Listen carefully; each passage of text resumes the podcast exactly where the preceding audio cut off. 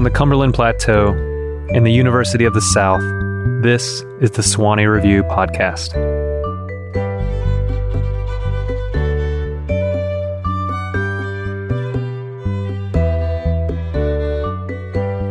Welcome to the Sewanee Review Podcast. I'm Eric Smith, managing editor of the review, and I'm here today with the poet Caki Wilkinson. Caki is the author of Circles Where the Head Should Be, which won the Vassar Miller Prize, and the Wynona Stone Poems, which received the Lexi Rudnitsky Editor's Choice Award from Persea in 2013. Her poems appear widely The Atlantic, Poetry, the Oxford American, and the Yale Review, and we are lucky to publish some of her work in the Sewanee Review. A former Ruth Lilly Fellow, Caki lives in Memphis, Tennessee, and teaches at Rhodes College. Caki, welcome to the Sewanee Review podcast. Thanks so much for having me. I'm really glad to be here. I'm just honestly curious about the sort of shape of the new book. Me too. and in the context of these hope prose poems and then these other poems, some of which are found poems, Yeah, some yeah. of which have these constraints you've put. so I'm just I, I feel like they're very you, but in terms of the way you seem to conceive a collection, this is sort of it's a new thing. It's totally, and it's, it's, I mean, this book took forever and it still is not, but I think part of it is because there are all of these, these threads, you Yeah. know, and, and I, right now, I mean, Gabe, Gabe liked it, which I thought he was going to be like, you got to get rid of the hope poems. I was pretty sure that's what he was going to tell me to do. It's going to be kind of a messy book, I think. So I don't know what that, it's going to get a little bit neatened up, but like the poems are the poems that are in it. So this is like, this has been the big question is, this whole time with this book is like for the longest time I was like I'm writing two books, and then like I don't know if you know Dora Malech. Yeah, that's how she does it. You know, like Yeah, she'll have she'll yeah. have two, and I love that. Like she had the say so and Shore Ordered Ocean, and then she was working on these other two. And I was talking to her about it. She was like, "Oh, I, you know, I wanted it to be one book," and I, she was like, "It happened both times I was writing two. So for a while, I thought I was doing that, and then, and like you know, pe- different people give you different ideas, but then I just, I then I was like, well, I have two two thirds finished books, and that was like so frustrating. But then it's like these are they're to, they are from the same period of time, Right. and then Right. um, the weirdest ones are those anagrams. Like I I feel like they that is the farthest out, you know. Yeah. And honestly, if those have to be cut, I, I'll be fine, you know. But also maybe a little bit a little bit sad just because I don't know. Those those anagram poems represent a very weird time period for me where I was just like obsessively working on these poems and then so I, it's possible that like that they'll have to go. But I think it's going to be a messy book. I mean, I think, you know, I don't know. you talked about the kind of obsessiveness that powered them and you and it's not to say that the poems are obsessive but there is a, a kind of they seem very focused in their intensity so like what You mean the anagram poems? Yeah, the, yeah, yeah. So yeah. I mean, I I wrote one of those for this anthology, the Book of Scented Things, and uh, you know they said, "Do you want to do this?" And I said, "Sure, okay, I could think I can do this." I don't wear perfume. I mean, I'm not a perfume person, and but I I like assignments, and so Right. I was like, "This will be good. I'll, it'll make me write a poem that I would never write." And then I got the perfume, and it was like it was called Rosewater and Vanilla by Jo Malone, and I would smell it, and I would be like old ladies playing bridge every time. I was just like, I can't I write a poem about that. I kept trying to do it.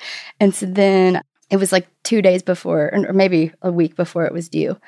And I was like, I had been, you know, uh, Kevin McFadden has these anagram poems, and Dora was working on anagrams too. But I didn't know we were both we both kind of got into it around the same time, and I had been totally fascinated by those Kevin McFadden's anagram poems. And so I was like, maybe I can do something. So I, I wrote, She wore rose water and vanilla.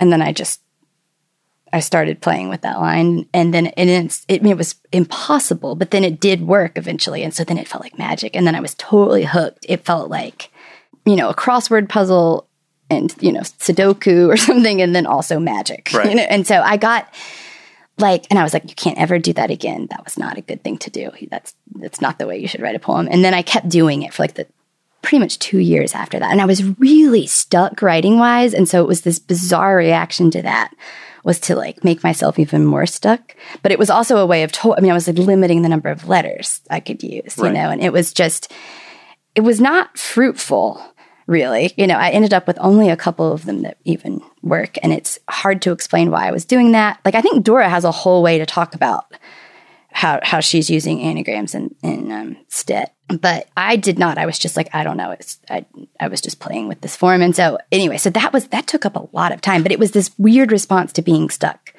And then finally, when I stopped doing that, I started writing things that were probably sound more like me because well that was and that was one of the nice things about the anagram poems is like they were they didn't sound like me and I sort of liked that. I would let people read those anagram poems and then I wouldn't tell them that they were anagrams and then they'd be like this is this is kind of interesting. What's going on? And then I'd be like it's anagrams. And then they would say cool. You know that's cool. Wow I can't believe you did that. You know it's like there's like a little bit of a disconnect. But then a couple times it really worked I thought. And it was it was like, oh, you know, I think when there was some connection between the content and the the idea that it was being recycled in some way. Sure. You know? Well, I mean, while we're talking about it, we have one in the review, mm-hmm. right? Mm-hmm. So we should, while we have you here to read it, we should ask you to to read it for us on totally. the podcast. Yeah, the one it's yeah, it's postscript. I've actually never read this um, out loud, except to myself in my room. Uh, postscript. Later, after the bid the subtle love hate rules, the battle via the hotel bed, the veritable feast, the tolerable thud. I felt better able to have at the hurdles. After the trouble, all the heaviest debt, traveled sub heartbeat, I left the hotel. I reevaluated better half, the let's both be beheld. The overture, that life at last, a love rebuttal self tethered, the habit of blather averted lust. I let the heat be. I felt better halved, the heart absolute, at sea, blithe, but for the leveled threat. I shall but love thee better after death. Talk to us a little bit about where Postscript comes from. Postscript is a companion poem to a poem that was in the Kenyon Review, I think last winter of 2019 that's called 43 Sonnet. It uses the first line of Elizabeth Barrett Browning's Sonnet 43 as the first line. Um, how, how do I love thee? Let me count the ways. And then all of the lines in the, the poem following that line are anagrams for that first line. And so I wrote this one more than a year later using the last line of Sonnet 43. And so I think the poems kind of comment on each other. The, the, the, the first one, it's, so it starts with Browning's line, you know, how do I love thee? Let me count the ways. And then, I, you know, I've always kind of hated that sonnet. I think in part because I hadn't read the whole series that it's from, which is really wonderful. And I since then I, I've read it, but also it's just one of those poems that everyone knows. You know, you hear it all the time. Everyone, this, it's like the, the poem for people that don't like poetry. They right. still know that one. And but the other thing is that irritates me about it is that if if you actually do count the ways, which clearly the poem means that figuratively, but if you, it's like three ways, you know, and then, then, she's done with the sonnet. And so in that sonnet, the poem actually does, it starts counting and it, it counts 43 different ways, but it's in the process, it's a list poem kind of, and it's a sonnet, but in the process, it tracks the dissolution of a relationship. And so it's a, you know, it's an, a kind of an anti love poem, I guess. So this is, you know, this is a, the kind of the postscript to that poem and also using, using the last line where, okay, well, looking back, you know, later, here's the, if the first poem was written at, like as, as a relationship is dissolving, this one was kind of a, a look back from, from dis, from benefit of distance. You know, I, I felt better halved. We've been lucky at the review to publish some of the poems that you have forthcoming in your next book. But one of the things I was struck by as a, as a longtime fan of your work is that while these are recognizably Caki Wilkinson poems, they're also not. They do seem to stray against constraint mm-hmm. um, in ways that that are novel. There are even some of them that are that are just prose poems. Right. And so I'm I'm kind of curious. Do you feel like the next book is you riding away from the history of Caki Wilkinson as a poet? Yeah. there are two answers, and both of them are true. the The first answer is that in some ways, yes, I do want to be thinking about, you know, I'm always going to be interested in form. It's just when I teach poems, I find, you know, no matter what I do, that's what I go to first. When I read, when I read them, it doesn't necessarily mean formalist poems, but I'm just always thinking about form. I think that's what makes poetry poetry and not something else. But in terms of my own work, I am a little bit conscious of like being sort of pigeonholed as a formalist poet. And I and I've you know with the first two books, almost all reviews talked only about form, and so I, I think that was something not necessarily that I was angry or upset about, but it was something I was conscious of wanting to try other things. But but the the simpler and maybe slightly truer answer is just that I get bored you know? And I and it's like if I figured out one thing then I want to try another form. And when I was writing the poems in the first book especially like I wasn't I was still kind of figuring out how to work with rhyme and meter. And not that I'm an expert at it now but I it it was much more challenging to write those poems in in my first book than it would be now. And so with this book I didn't have a thematic constraint in mind. And so I was like and I wrote this book over a longer period of time. And so there's just lots of different phases. And, you know, there's the anagram phase. There's a phase where I was writing these poems that were kind of, I was reading all of these spells, like Egyptian and Greek spells. And I couldn't really figure out why, but I just, I could not get enough of these things. Cause, and, and the reason I, I finally, realized is that they're just so weird. You know, the logic of them is so weird. We don't have anything like that, where it's like, go find, you know, the blood of a young boy and mix it with droppings from an eagle, like all this stuff. I was just like, what is this stuff? But so there, there are these little kind of lyric poems like that. Then there are these prose poems that have this, this figure hope in them. So, but a lot of it just came from, from the kind of way that this book was stretched out and wanting to, to, try different things to get myself back into it or get myself just writing. You know, I was reading like every one should be if you're not it Terrence Hayes, who I love so much. And and I, I one of the things I I love his poems for so many reasons, but one of them is is I love the way that they end up in his books, which are, it's really messy. They're messy books, and they you know sometimes he'll have things organized by it'll be like a certain kind of poem is in a section, and sometimes they're sprinkled across. But he's he's such a master. I mean, he can do just about anything, and so it's a hard stick to measure yourself by. But I think one of the things that I learned from reading a lot of his poems is like, you know, he'll have poems that don't totally work and he'll, and he still includes it in the book. And I kind of love that. That I've been reading a lot of Anne Carson lately too. And the idea that you can try out a, a crazy form and part of the poem can be that it is almost failing a little bit is really interesting to me. And I think if you, if you were taught in the formalist tradition as I was, as you were, um, you kind you know you're you're taught like okay everything needs to be very clear like clarity is the first thing and, and it should all line up and it should be neat and it should you know it's a, a well wrought urn of a poem and so i was really interested in these forms that kind of break down. And so, I mean, I think the, anag- the anagrams are like that, but also some of the found poems, you know, it's like, is this working? And you kind of can see, see it straining against itself that was sort of a revelation for me in working on this book. Is like oh that can that can be part of it. That can somehow be built into both the form and maybe the content too. So it goes back to in some ways just letting myself be messier with the forms or with the direction that the poems are taking. Um, but it does feel weird. And there's always a part of me because I'm I'm pretty obsessive, you know, and so if, if I'm writing, you know, one 10 line poem, I'll want to write 10 so that there's 10 10 line poems, right. you know. And right. um, the middle section of my first book is uh, the school by the, the zoo, by the and zoo, it's yeah. these, you know, it's these um, 16 line poems, and there's 16 of those, right. you know, and so there's it, I'm always kind of bowing to and then trying to work against my my obsessive uh, need for balance and order and neatness and things like that. Would you like to read another one of the? I'm, trying to think of which one though, because I, I, want part of me honestly just wants to sit here and ask you to just read them all. so we have this audio archive of hmm. of Caki hmm. Wilkinson in the review. Let's do Survival Expo. I mean, it's the title poem of my book. of your of your forthcoming collection, forthcoming collection, the Survival Expo. yes, the Survival from Expo. Persea Books. the Survival Expo. It's mostly men inside the Agri Center, pricing seed vaults and metal shelters knives and MREs spread over dressed up tables, like alms for fraught apostles. Take, eat. And we expected this, my friend and I, but came in anyway, for fun, I guess, except To me, it feels a little like a test to prove how out of place we weren't, which I'll acknowledge is a flaw of mine. This tendency to double down, pretending things are fine, a tactical response.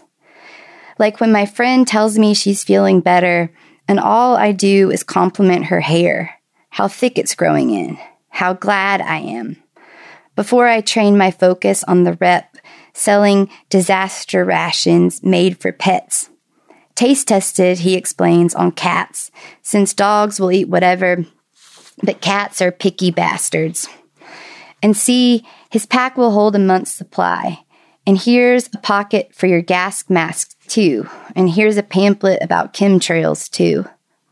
But it's the truth. We're sorely unprepared for even minor hazards, acts of God, and whatnot living as we do along a semi dormant fault in Tennessee, our billboards lit with shot theology and ads that boast, yes, silencers are legal.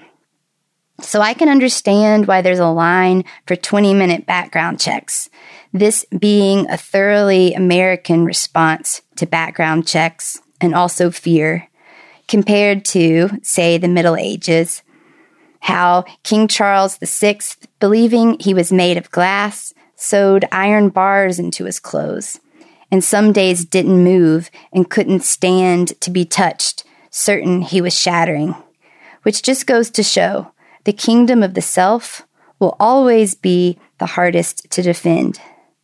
I wonder what he'd think to see us probing superior illumination lamps that burn for 40 days and charge your phone, which my friend could really use, she tells me, texting a picture to her husband, who responds, I think you need to leave the Agri Center. But then we get distracted by these cards with punch out tools that fit inside your wallet. So if you're stranded in the wilderness or captured and have access to your wallet, you might save yourself. What can it hurt, we say, and stand there for a while comparing options snare locks, fish hooks, saw blade, handcuff shim. Because you never know what you'll walk into. And the Agri Center smells like kettle corn, and my friend is feeling better, done with chemo. And I don't know what to say, but can't shut up. Just keep reloading wrong words through the last packed aisles and turnstiles back to Saturday. Appalled, of course, but not ungratified by all these ways we have to stay alive. I'm haunted by that last line. All the ways we have to stay alive. And the, I mean, the poem, too, we expect it to be a, uh, the kind of poem that comments on preparedness when we know there are things we can't prepare mm-hmm. for. I'm just sort of curious about how a poem like this takes shape and how I'm also struck now after we've been talking for a while, how it seems to sort of touch on a lot of the kind of messiness, the kind of obsessiveness, that need for control and symmetry in the face of things that we can't control. I accompanied my friend to this it was called the survival expo and gun show it was in memphis these things travel around uh, she was working on, still is, I think, working on a novel about one of the plot threads is it's these pre- kind of extreme prepper people. And so she said she wanted to go to this thing. And she's from New York and has only been in Tennessee for, at that point, had only been in Tennessee for a year. And she said, Do you want to go with me? This seems like the kind of thing you would want to do. And I was like, Yes, it is. I do want to go. You it's know that I do. Saturday. Yeah. So, um, so we went and it was, I think I had a better idea of what it was going to be like than she did, maybe. And it was totally unsettling. It was definitely unsettling in the ways that that you would expect. I think that there were tons of guns, tons of guns, and uh, but a whole lot of it was food too. It was like these big buckets of meals that would feed fifty people. Apparently, a lot of this survival thing is like this fear of how you will eat, and so you know people have these big fallout shelters and things like that. But you could also there were these shelters you could go in. So we walked around, and and I mean, it really you know two things. One one was that I was very conscious, even though some of these people were, you know, right there on the line of being crazy, fanatical people. I still, in those kinds of situations, I'm always so afraid of somebody thinking that that they're being made fun of, you know? And so I was like overcompensating and being like really striking up a conversation with every, you know, every table we would stop at. And I think that freaked my friend out a little bit. She was like, why are you being so nice to these people? In Memphis, in Tennessee, you think a lot about the kind of ideology um, behind wanting to protect your property or, you know, wanting to be like super prepared, have a big arsenal of guns. I have family members that are people that own lots of guns, you know? And so I, I think there's a lot of guilt and a lot of trying to wrestle with that and how that kind of thinking has gotten us to where we are today. Actually, a lot of poems in, in this manuscript are doing in different ways this sense of that all of this stuff is being driven by fear and a kind of uncertainty about the future. And so I was one of the things I was surprised about, and one of the reasons I do like this poem is because I, I thought it was going to be more it's going to end up being a more satirical poem. And I do think by the end of it, it became something, maybe not like super compassionate, but something like compassion com- came out. And it surprised me too. That wasn't where, you know, that wasn't where I thought that the poem was going to lead. But then, you know, the final, the, the final layer of it is, is that my friend was, she had just finished chemo and it had been this really tough winter.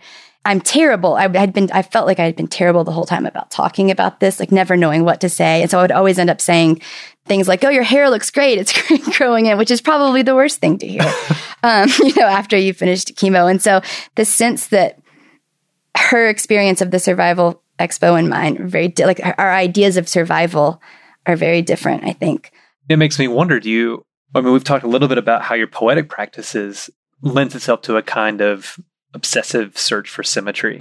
I mean, is this part of that too? Or, I mean, what are you obsessively preparing for?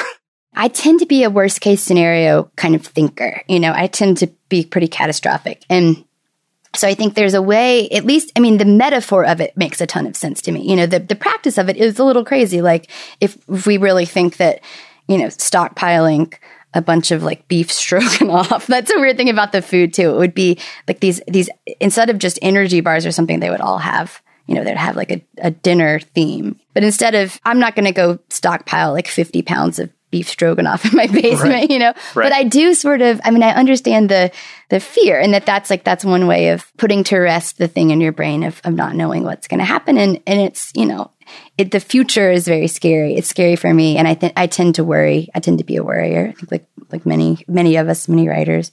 But that yeah, that that sense of obsessive order or obsessive preparation as a way of protecting yourself against future disasters or future ways that things can go wrong, sort of preempting that through planning or some sort of arrangement, I think is is there's a connection there for sure. Right. I mean, I, I mean, I I don't think it's too far a leap for us to see stockpiling regimented rows of guns and ammunition and beef stroganoff right. as as a as a way of protecting the past, mm-hmm. right? Of preserving preserving the current moment in anticipation of the future not having an, a messy moment. And that being similar to the way that I think writers approach their craft is there is a kind of patterning, there is a kind of need to keep doing the thing as a way to control what seems unmanageable, which is creating something out of nothing. Yeah. Right. This yeah. anticipation of not knowing what's next.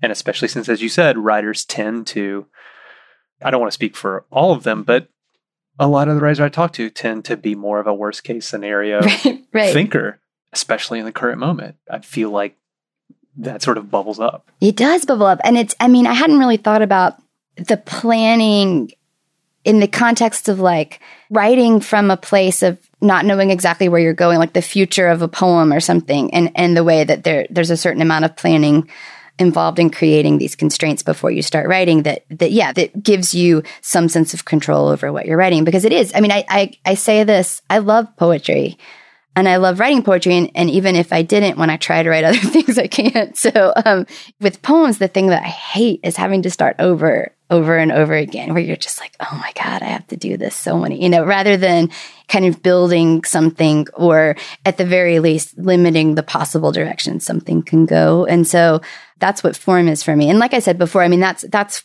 you know, form in the sense of, of pure form, but also constraint in general. Right. You know, thematic constraints, I think, are something I'm going to maybe even embrace more and more moving forward. These kinds of ways that you can put a thematic boundary on on a poem as well as as formal ones.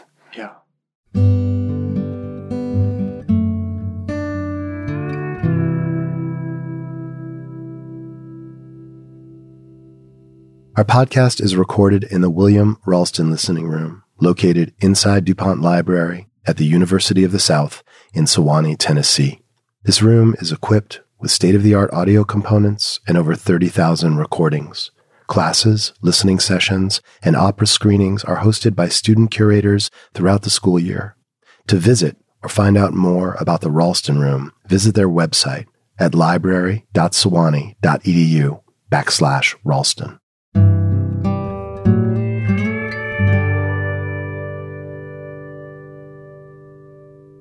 The form of the prose poem, Right. which is not completely alien to you. I know you've written prose poems before, but yeah. Two. Two prose poems before. well, Um, two two that have been published, I think. yeah. Okay. but we also have an, another element within those prose poems that we've published in the review, which is hope, both as an idea and as a person. hmm And so I wondered if you'd let us into that that new form of yours. you know, Yeah. I hope in the prose poem. Hope in the prose poem. Yeah, those so those poems there's something about my writing process that I still don't totally trust.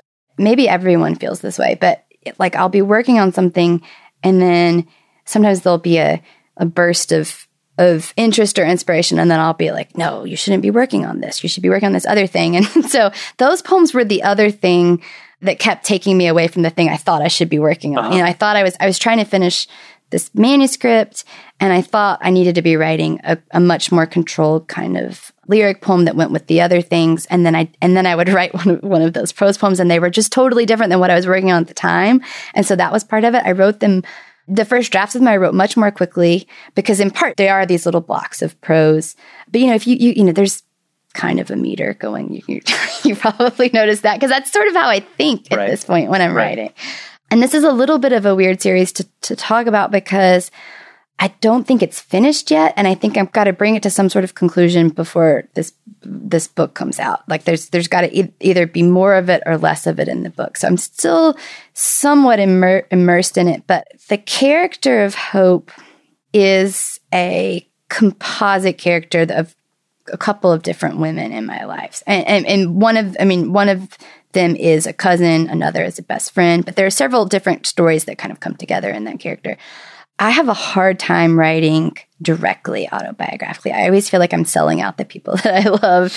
and I know that, and, and I don't think other people are when I read their poems in their day, but I always feel that way, you know, but I, I'm always really, really I feel weird about that. So I, and I tend to be, I tend to uh, feel more comfortable and also have a better perspective when I step outside a little bit. So, like the Wynona book was a good example of that. Like a lot of those poems bring in autobiographical stuff, tons of autobiographical stuff, but I like I somehow need this other frame before I can kind of get to it. And so, um, there was a lot of stuff, particularly kind of family stuff, that I had been it just kept coming back back to me. And so something about having a character that was true but also complicated and and not just I wasn't just I wasn't selling out one people, I was selling out three, but combining them together and you know, it's a kind of twisted way of thinking of hope. Like what is hope? Is hope optimism? Is it something that is kind of can be dampened or can show up in unlikely places? I mean, Ho- Hope is a character. Things are not going well for her. So I think that's probably telling thematically for the book. But the last poem that I, I wrote, and I think I need the series needs more before it's finished, is Hope is the thing with feathers. and then she, that's the title, but then it's, it's, it's, she's wearing a boa and she's at the Oh. bowling alley, you know? And so it's like thinking about, thinking about Emily Dickinson, but also like, what is, like, what is the 2020 version of Emily Dickinson's hope is it's not, definitely not a bird, you know? Right. so like, how do you, how do you take that metaphor and bring it into a sort of very, very, very down to earth context? One of the ways we might bring it into the current context is to have you read sure. one of the Hope poems. Yeah. Would you mind reading Nostos for us? I, I would love to read Nostos. Nostos. Hope holds her card so close, I don't know how she voted. I'm afraid to ask. Like me, she's always leaving lives behind, changing her mind about what's feasible. Hope lives seven states away the night her dad got tanked and drove into a ditch. Banged up where passersby could see how deep he'd finally spiraled. Two Thanksgivings later, here we are. Hope thinks some stories dog you all your life. I think she's right. It's hard to go back home, or where home was, where part of you still partly is, which is why we wind up two grown women at the batting cages, the all day gray, a sort of syntax we're suspended in. I figured we both have a couple kids by now, Hope says. And then, did you ever want to climb inside the bucket on the Bojangle sign? I did, I tell her all the time, and maybe even mean it. When Hope goes in again, I picture us exalted, turned slowly over fryer fumes and traffic, the strip mall sweep of freezing industry, the concrete where we step up without grace or shame and swing it down the middle pitches we hit easily. It's been forever since I felt so happy. There are about 14 things I want to ask about the poem, but I I think I'm curious first about I mean the ending of the poem seems to me so evocative of a kind of hope in that we step up without grace or shame and swing it down the middle pitches we hit easily. There's a weird conflict there, isn't there? In that there is a kind of empowering hopefulness that that we despite our shortcomings, despite not living the life we aspire to or not knowing how another person is living their life or not knowing how we go home again or any of these other things, there is still this moment where we can step up without grace or shame, which means we've stripped away all of those expectations that other people have for us and just go for it. We just swing. And there is a kind of lightness, there's an elation here that seems at odds with not just this poem, but in other poems, what precedes it, which is a kind of terror, this fear and anxiety about survival, this fear of knowing where we belong. And so I'm just, I'm curious about how you find space in a poem for these moments. I love the way that you talked about this poem, because I, I, I don't know that I think sometimes people think of or have thought of of these poems as is only kind of dismal or something. And I, I think the way you read it is the way that I thought of it. That that that that last moment is, I mean, it is a moment of joy, of joyfulness, but it, you know, it is. So I'm, I'm going to come back to your question. It's a moment of joy that's been I mean, again, there's there's a, a very, it's in a within a very small, const, you know, constraint. It's right. like okay, we can go to the batting cages and enjoy ourselves, you right. know. And this is they're, they're swinging and hitting because these are very very easy pitches, you know. Right. And so there's a kind of like re- reduction of circumstances down to this very very low common denominator.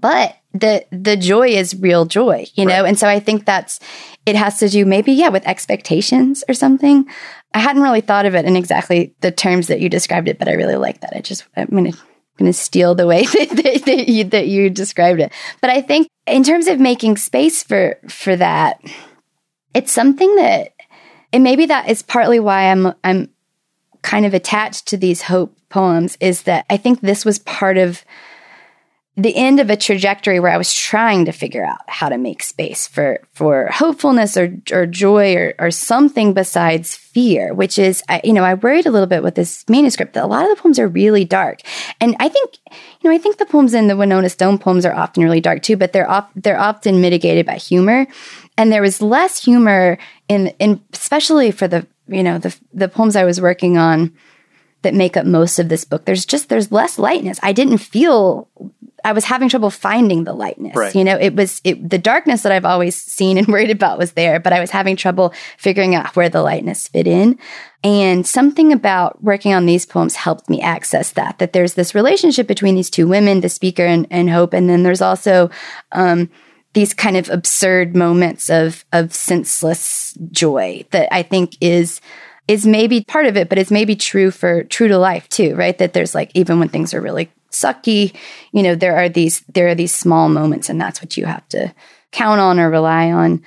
It's not that the joy is unmitigated, right? It's not it's not the ideal joy right, for any of these right. people. And the reason I say this is because and this is not to denigrate any of the work you've done before, but there are times when I when I read the Wynona Stone poems and I think, like you said, there's a, a way that humor gets you past the darkness. Right, right. And there are moments where, and and we'll talk about this more because I want to talk about the one Mhm. poems. But I think there's a way of misreading that and thinking that the joke is a kind of effacement, or the joke is yes. a mask. I just remember what a reviewer for my first book, one of the lines that it's like always been in my head. And not it, it wasn't like I understood. I was like, yeah, this person is right. But what she said was there is much to occlude intimacy. and I was like, oh, yes, that's very true. And I think with I, I was really surprised sometimes that like the people that got the Wynona poems got it, you know, but I was surprised when sometimes people would think either that they were jo- like that they were making a joke at Wynona's expense. And there was there were people that read them that way and it always it always made me sad because I thought, no, no, no, no, these poems are not like they're not making fun of Wynona at all. There's this kind of ta- there's a taking there's a serious consideration of her character, but I think there was this kind of absurd quality and you're and you're right. Sometimes I think the humor people are weird with humor. People miss I've found people often they're suspicious of humor, they misread it, they're not sure. They think that humor either you know, it it if if something is funny then it can't be serious or Right. And that might be the biggest difference, other than the fact that these poems are prose poems, is that they're not really funny. You know, uh-huh. the Hope poems I don't think of as being funny, but it's interesting. Like when you remove that, what is there room for? And maybe it's a kind, it's like a different kind of honesty, or maybe it's like something closer to sentimentality in moments. You know, these moments of of describing things like they are. Then this is our opportunity to set the record straight on the Wynona Stone poems. okay, good. and and talk about those poems and talk about in a lot of ways I feel like the sort of origin for these prose poems is in the Wynona Stone it poems. is absolutely. Would you read the first poem in Yeah. the Wynona Stone poems? The first poem in the Wynona Stone poems is also the first poem I wrote. I always like that when it's when it works out that way. The brink. Wynona Stone is having trouble broaching. She likes to float. A quick sip now and then, the one indulgence she can't not allow, appeases. She felt sure in her skin some years ago. Things change. Don't ask her how. It's not impossible to lose with coaching your aim or sense of what you're shooting for. Wynona Stone is having trouble broaching. She tries to float, a stiff swig now and then, appeases some, though now arises more than then. Today, her mean streak's kicking in. She hates her job. She blames the jobs she quit and jobs she didn't get. She blames before and someday soon. She blames how much depends on relatives and how her next worst choice became the only out. Now she's a drawer of knives jammed shut. She blames the headset voice, a fuzzy no, no, no, she must ignore while listing names, old flames, and ex best friends, and hoping life has disappointed them. It's tenuous. She wants to see beyond the spite that cast her life in metaphor. Wants to, but can't. Her mind's a rotten pond, and doubt, a storm that's never not approaching. Who's Wynona Stone?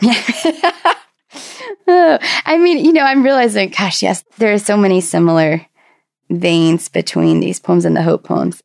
I think, you know, these poems, it's it's so funny because I was working on these poems now. How long has it been? It was like eight, nine years ago, which is crazy. They don't actually feel as far away as that.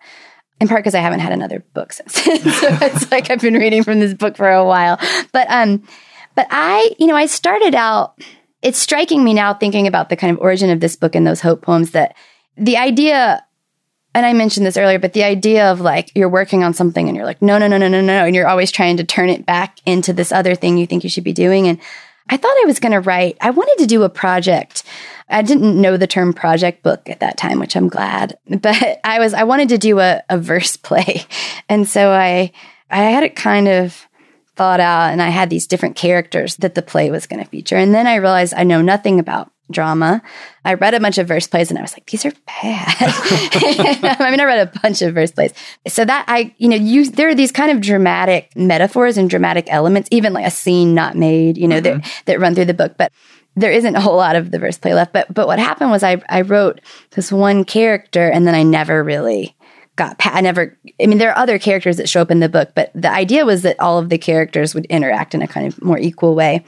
And it just didn't once I started writing them, I kept writing about Wynona. So so there's two answers to your question of who is Wynona. I mean, on the one hand, she was this character, this totally invented character that felt for me, she felt like a like an alter ego or something. Like I was enjoying the ways that she was a kind of compressed and distorted character, you know, and I was thinking about you know, like Flannery O'Connor characters or something like that, where they're just like they're just a little bit grotesque in these ways. And and the more that I worked on the poems, the more like me Wynona became. And I think that was like it was it wasn't even totally conscious at the time. And even I mean, when I finished the book, I remember talking to some like two college friends of mine and saying something about the character of Wynona, and they were like, "Oh, she's that, that's you, right?" you know, like people that knew me were like, "Oh, she's so close." But but there were these ways that her life was really so much messier and disastrous than mine, and so it was like there was a kind of catharsis there. Sometimes I would like I would have some small version of the thing that would be a total, you know, I would it, the way that it would get distorted into Wynona's world would be a total kind of catastrophic scene she would make or something like that, where you know, where for me it wouldn't have even been it wasn't that big of a, it wasn't a big deal. Well, we um, see our, our theme emerging. Right? Yes, it's, it's, exactly. So you, you only need one can of beef stroganoff. right. You don't have to prepare. You don't have the to have the whole thing. That's and, right. And the same with Wynona. That's totally right. So this book still feels really close to me because I, I still really connect it with the time of my life when I was writing writing it. It does not feel like I still understand it in a way. Like I can get back into it and remember kind of what it was like then. But I definitely feel like it's in the past. Like it feels like I think the way you know old poems or old books, they don't really feel like you anymore. You you get back and I mean when I read my first book, I see myself in there, but I think like who that was so long ago, you know. And honestly, that's how I want to feel with every book. Like I want to not totally be able to find my current self in a past book. For me, I think that is a good thing, at least right now. I mean, maybe eventually when you're like 90 or something, yourself is more stable or less changeable.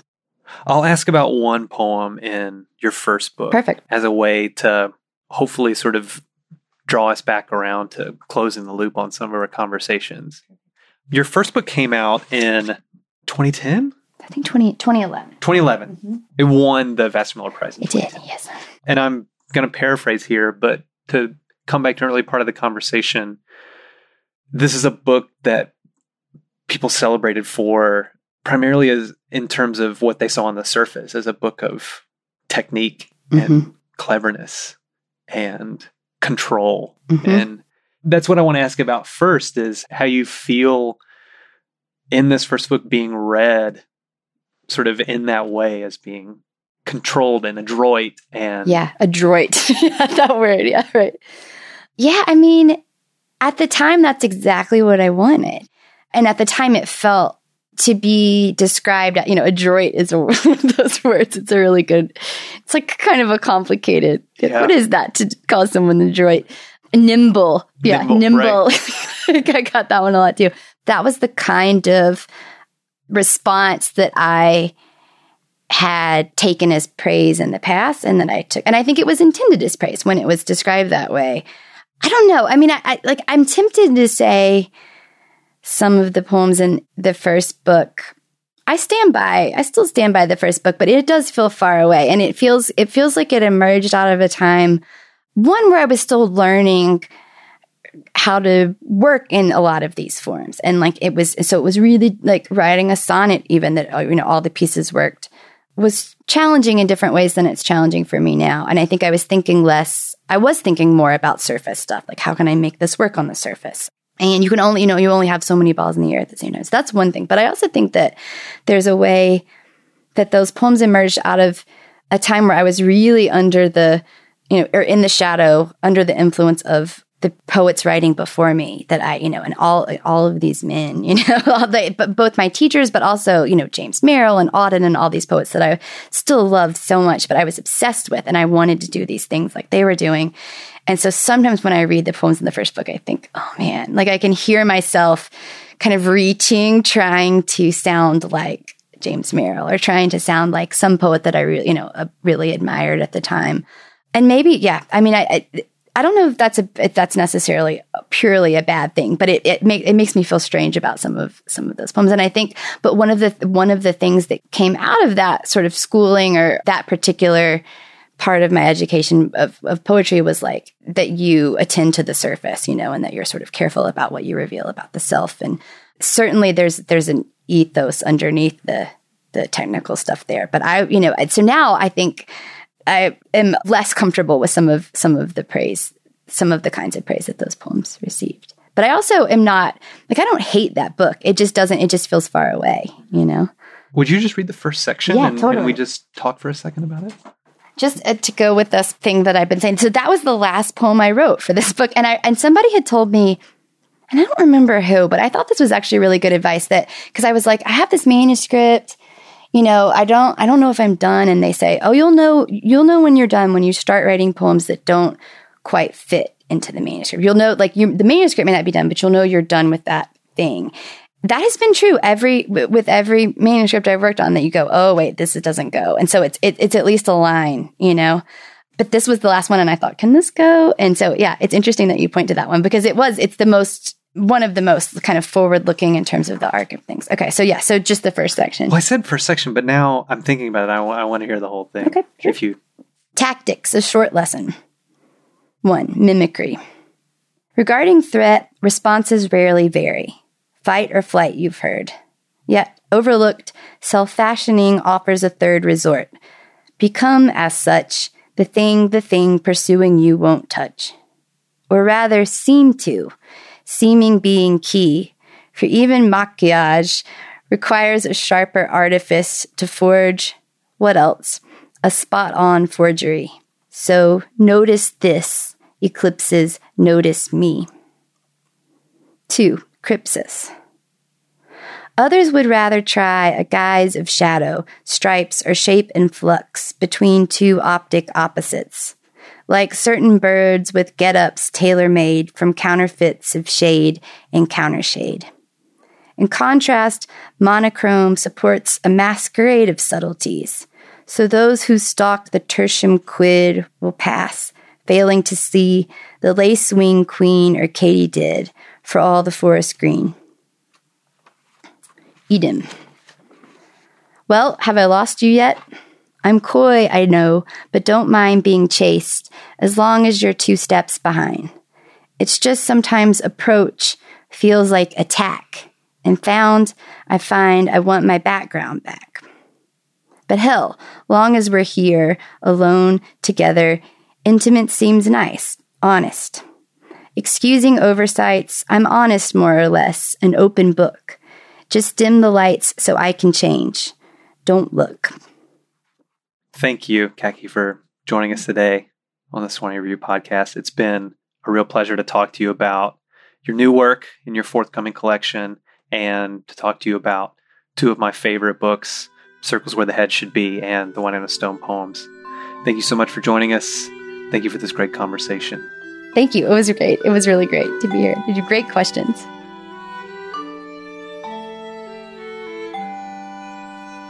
Thank you for listening to the Sewanee Review podcast. If you like what you heard, the best way to support the Sewanee Review, America's oldest continuously published literary quarterly, is by purchasing a print and online subscription at thesewaneereview.com. To discover what's happening at the review, visit our website or follow us on Twitter, Instagram, and Facebook at the Sewanee Review. Until next time, this is the Sewanee Review, new since 1892.